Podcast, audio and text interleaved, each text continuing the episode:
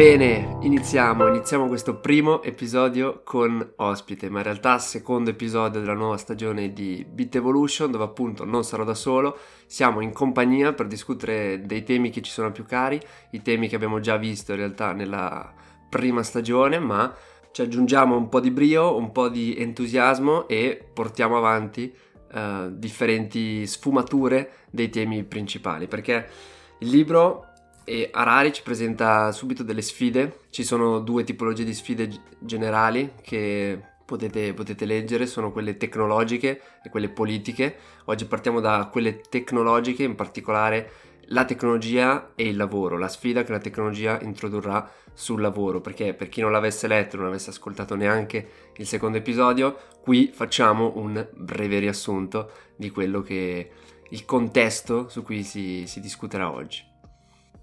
Quindi il tema che abbiamo affrontato praticamente più di un anno fa su Bit Evolution è quello del lavoro e dell'impatto della tecnologia sul mondo del lavoro. La protagonista, come nello scorso episodio, è l'intelligenza artificiale, quindi queste macchine che avranno la capacità di automatizzare sempre più lavori e sempre più sfere nostra, diciamo, del nostro dominio eh, umano. E quindi questo richiederà sicuramente uno sforzo dell'individuo e della collettività di doversi reinventare molto più frequentemente che in passato e quindi costringersi a cambiare lavoro, cambiare competenze in maniera molto più, più rapida e eh, repentina. Questo potrebbe generare delle conseguenze, delle sfide a cui magari possiamo essere pronti, magari meno e la sfida individuale sicuramente è quella di restare al passo e questo porterà a delle sfide anche dal punto di vista della nostra società. Ci saranno magari sempre più persone che faranno sempre più difficoltà a reinventarsi e che quindi dovranno essere sostenuti in, questo, in questa fase di reinventamento. Quindi la ricchezza dovrà essere probabilmente distribuita in maniera diversa ed è proprio questo il punto che andiamo a analizzare con il nostro ospite, la ricchezza, cosa possiamo intravedere noi nel nostro presente. Quindi dopo questo breve riassunto, ecco che non, non mi resta nient'altro che introdurre, introdurre l'ospite, Gabriele, in quarantena, anzi in isolamento perché è positivo al Covid e quindi costretto a essere qua con noi per avere un minimo di contatti umani. Ma in realtà c'è molto di più, ma ve lo faccio dire direttamente da lui. Sono Gabriele, studente di economia sono qua chiaramente contro la mia volontà, ma come ha detto Stefano, in questo momento sono positivo al Covid e non posso scappare. Quindi vi delizierò con i miei poco professionali pareri. Bene, bene, ottimo. Sono proprio contento finalmente di avere qualcuno con cui discutere e avere in comune poco professionali pareri. Quindi bene, benvenuto. E, ma non perdiamoci in chiacchiere, andiamo direttamente al punto sull'argomento principale, perché, perché mentre leggevo questo, questo capitolo ho abbastanza sposato l'idea che questa sia proprio una sfida importante del prossimo, del prossimo secolo. E re- recentemente sono capitato su questo articolo dove si evidenziava questo rapporto profitti sul numero di impiegati per ogni diciamo, azienda nell'SP 500 che chi non lo sapesse è semplicemente l'indice che contiene le 500 aziende più capitalizzate d'America. Guardando a questi multipli, quindi questi profitti diviso numero di impiegati, erano altissimi, soprattutto per aziende tecnologiche. Facebook, tra tutte, Facebook è l'azienda che ha un numero di profitti esagerato e un numero di impiegati relativamente uh, basso. E questo è interessante perché non sono riuscito a trovare i dati del passato, però secondo me possiamo assumere che 50 anni fa questi multipli fossero molto più bassi, ci fossero non magari meno profitti, ma sicuramente più impiegati, oppure meno profitti e un numero, diciamo, non molto più grosso di, di, impiegati. Perché io vedo moltissime aziende tecnologiche che hanno un numero di impiegati molto, molto più basso. E ad oggi le aziende tecnologiche come Facebook, Apple, Google sono le prime per capitalizzazione, sono in cima a questa, a questa catena. Forse Amazon è quella che è un po' più differente perché è molto tecnologica, ma in realtà coinvolge moltissime persone. Pensiamo ai magazzini, alle spedizioni, comunque ha a che fare molto col mondo fisico. Altre aziende come uh, Apple, come Facebook soprattutto, che non hanno a che fare molto con il, con il nostro mondo fisico, ecco che loro hanno questi rapporti veramente incredibili e un numero di impiegati comunque ridotto, si parla di circa 50.000 persone assunte da Facebook contro le circa 200.000 persone assunte invece ad esempio da, da McDonald's, per fare un altro esempio di un'azienda nell'SP 500. E quindi sembra veramente quasi che più la tecnologia arriva e più ci spostiamo anche nel digitale, più siamo in grado di generare enorme ricchezza con un numero di impiegati molto più basso. E quindi io mi chiedo, ma sarà mai sostenibile? Cioè, riusciremo ad arrivare a un momento in cui ci sarà un'utopia dove veramente poche persone saranno necessarie per lavorare e generare così tanta ricchezza che tutti gli altri possono anche restare, diciamo, a casa. non dico non far niente, ma comunque non avere questa, diciamo, pressione di dover eh, produrre, creare qualcosa che abbia un'incredibile utilità economica. Perché dall'altro lato potrebbe tranquillamente non essere sostenibile, potrebbe essere semplicemente che sarà sempre più difficile accedere al mondo del lavoro, proprio perché la tecnologia ci impedisce di entrare perché è molto più economicamente efficiente di noi e quindi renderà e creerà ancora più disuguaglianza. Quella classica frase dove i ricchi diventeranno sempre più ricchi e i poveri sempre più poveri, perché poche persone sarà concesso lavorare, generare quella ricchezza e se non c'è una corretta distribuzione vuol dire che l'arricchimento arriverà solamente ai vertici di quell'azienda, i pochi investitori e di, di riflesso ai pochi dipendenti. Quindi abbiamo un'utopia contro una distopia e dici un po' la tua, la tua opinione su questo.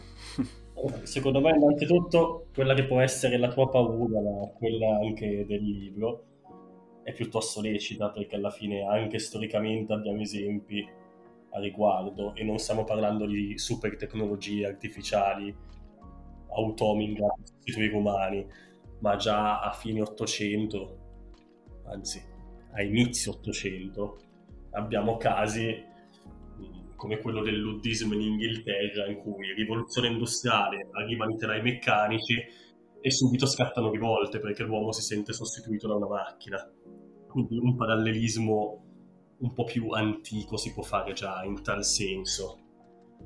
Poi per una sostituzione totale, un'utopia, penso non si arriverà mai a qualcosa di così distopico, però in realtà un mondo ideale in cui nessuno lavora e tutti possono godere della ricchezza con una corretta distribuzione dietro sarebbe anche bello in qualche modo.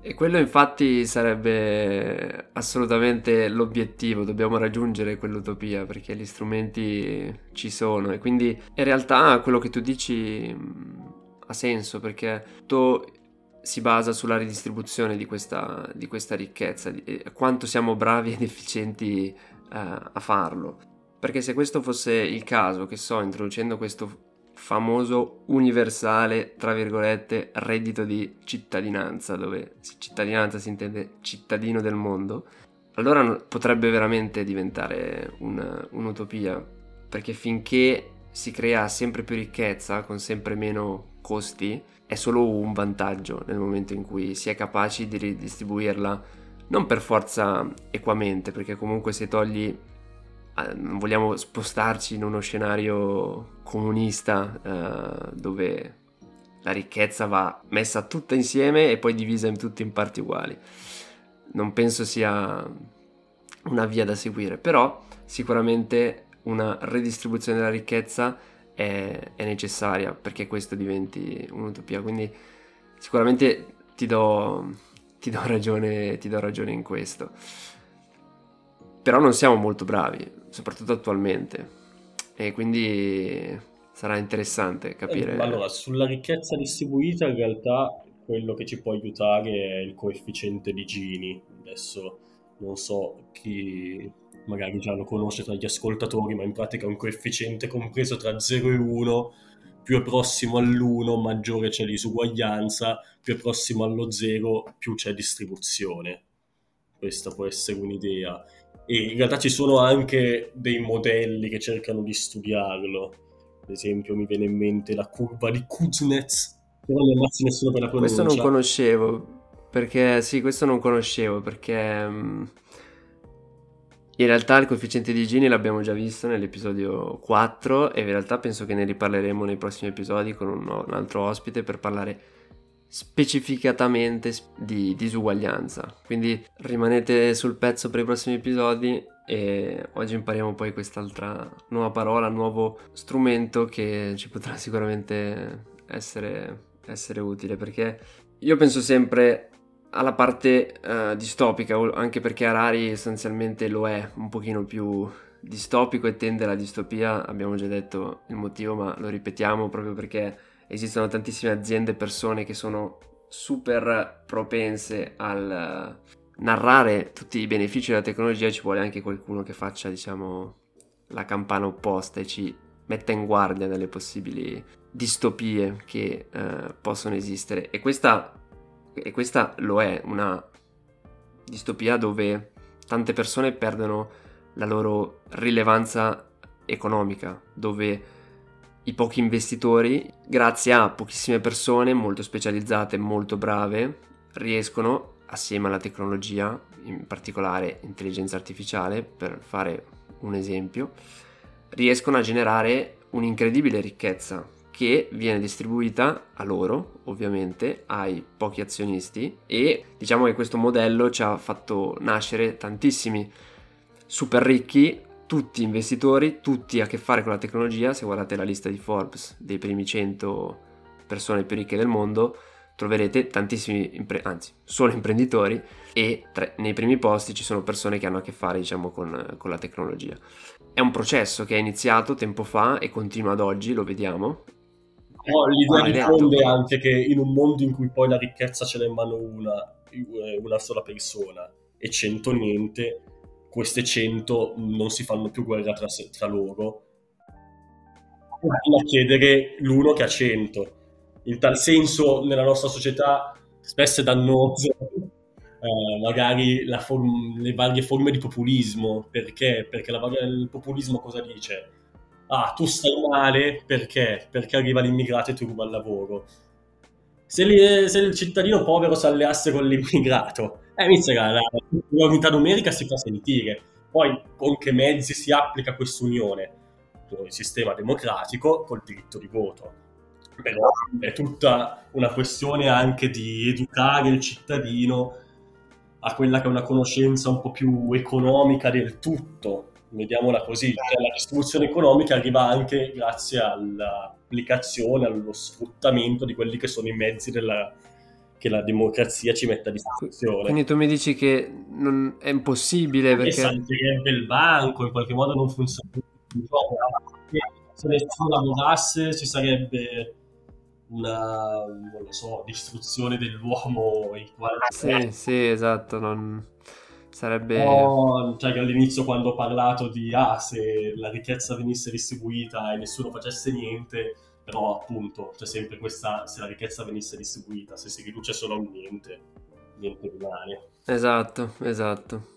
Io sono sono d'accordo, sono d'accordo e secondo me non, non, potremo neanche mai dare poi una risposta, però è interessante notare questo trend, è interessante notare come sempre più aziende hanno sempre questo rapporto sempre più grosso e come la ricchezza, se non ben distribuita, rischia di andare in una direzione uh, di distopia, nonostante poi, come tu dici, a un certo punto, diciamo, uh, i banchi potrebbero saltare, qualcosa dovrà succedere, diciamo, non lo so, non lo sappiamo e sarà interessante viverlo e, e scoprirlo.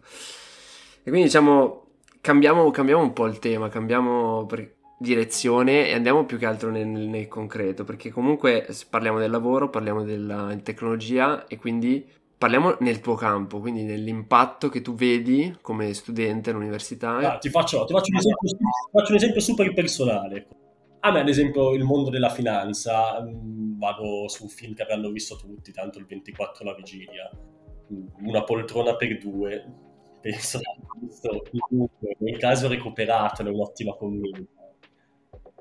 E c'è questa famosa penultima scena di dove ci sono tutti i vari, penso siano broker in quel caso, Mm, cioè in realtà broker non è proprio il termine corretto, chiamano di broker, comunque agenti di borsa che stanno lanciando offerte e allora quello lì è un mondo molto divertente, maneggevole, alla fine tutti lì a fare le loro offerte, ok?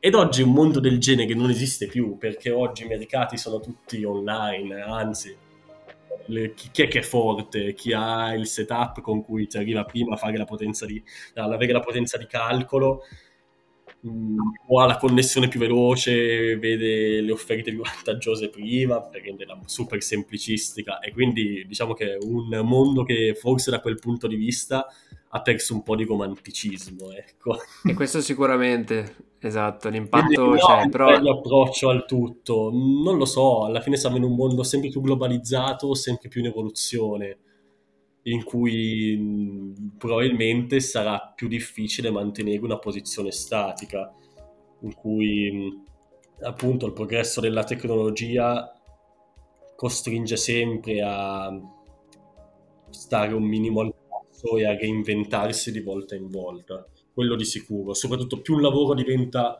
probabilmente specializzato, più questa cosa è evidente. Ecco, quindi tu vedi questa introduzione diciamo, della tecnologia nel mondo della finanza anche come, come studente um, all'università oppure, oppure, non c'è questo rapporto con la tecnologia così presto nella carriera diciamo, di una persona diciamo, non tecnica?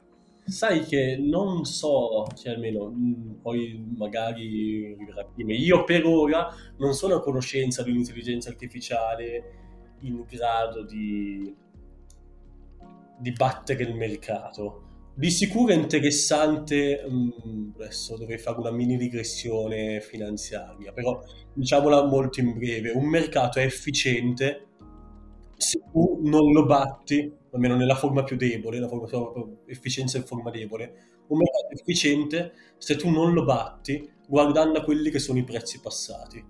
Per cui non è che posso dire, ah, questo titolo ha avuto questa negli ultimi 12 mesi, allora so già se comprarlo o venderlo, e domani ci guadagno qualcosa. Però so che esistono degli algoritmi in grado di uh, battere il mercato, tra molte virgolette, comunque che riescono, appunto ci sono delle, cioè c'è chi ci, ci, ci costruisce dei profitti, e algoritmi che funzionano sulla giornata singola, quello sarebbe interessante, capire come funzionano questi.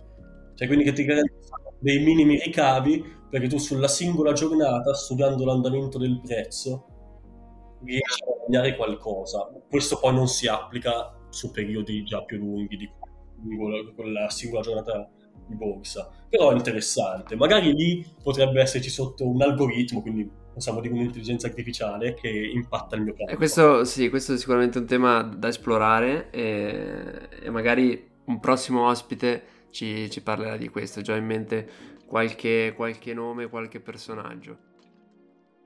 Sfortunatamente però non abbiamo potuto continuare la conversazione, siamo stati uh, interrotti e siamo stati anche um, scollegati, quindi il resto della conversazione è andato, è andato perduto sfortunatamente, quindi sarò io a, a, dover concludere l'episodio, diciamo il primo esperimento, possiamo così chiamarlo per colpa dei disagi tecnici che abbiamo avuto, però spero sia stato completo e vi abbia stimolato a qualche, a qualche riflessione, a qualche interesse. Tecnologia e finanza si, si intersecano, ci sono tantissime opportunità, quindi se state studiando questi argomenti sono sicuro e spero che queste parole vi abbiano dato un po' di motivazione a continuare gli studi, perché gli argomenti sono tantissimi e veramente intersecati con la tecnologia al 100%, citando DeFi, citando nuove asset class quindi ce n'è per tutti i gusti. Quello che è importante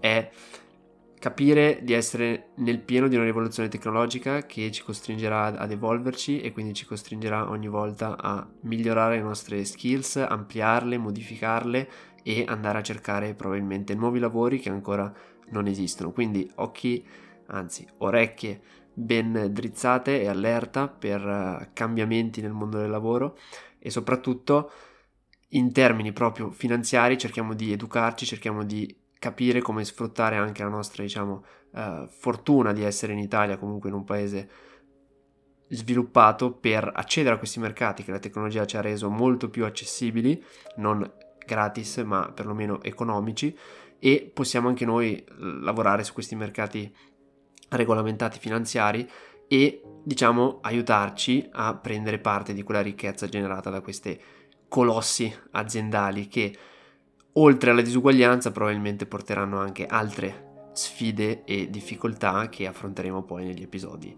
successivi. Quindi vi ringrazio, siete arrivati fino al minuto 21 e non c'è minuto migliore per concludere, quindi io semplicemente vi ringrazio, ci vediamo alla prossima tra due settimane dove parleremo più di tecnologia, di big data e magari anche di privacy con il nostro nuovo ospite. Quindi un saluto e alla prossima.